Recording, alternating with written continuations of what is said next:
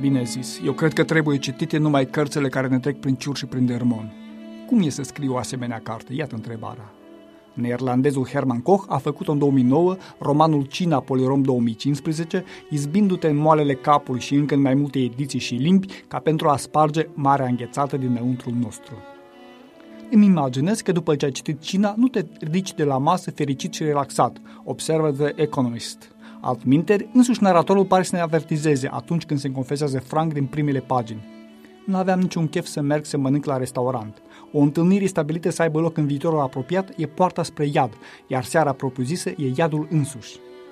Ce urmează s-ar putea numi convențional o lungă coborâre în infern, fiecare din cei patru protagoniști, doi frați cu soțiile lor, în ritm propriu, antrenându-i însăși pe ceilalți, căci în cauze însuși destinul familiei.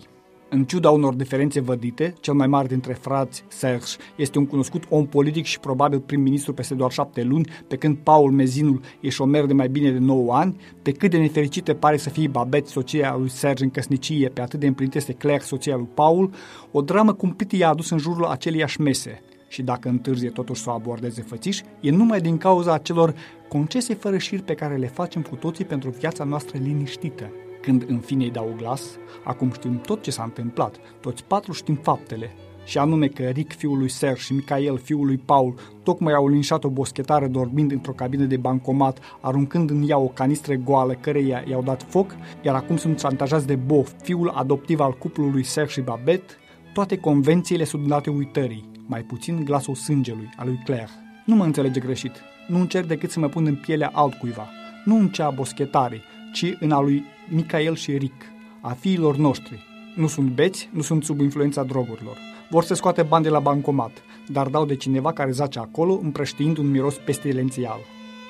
Și atunci se pune la cale o altă tragedie, la fel de odioasă, de data asta cu complicitatea a doi părinți.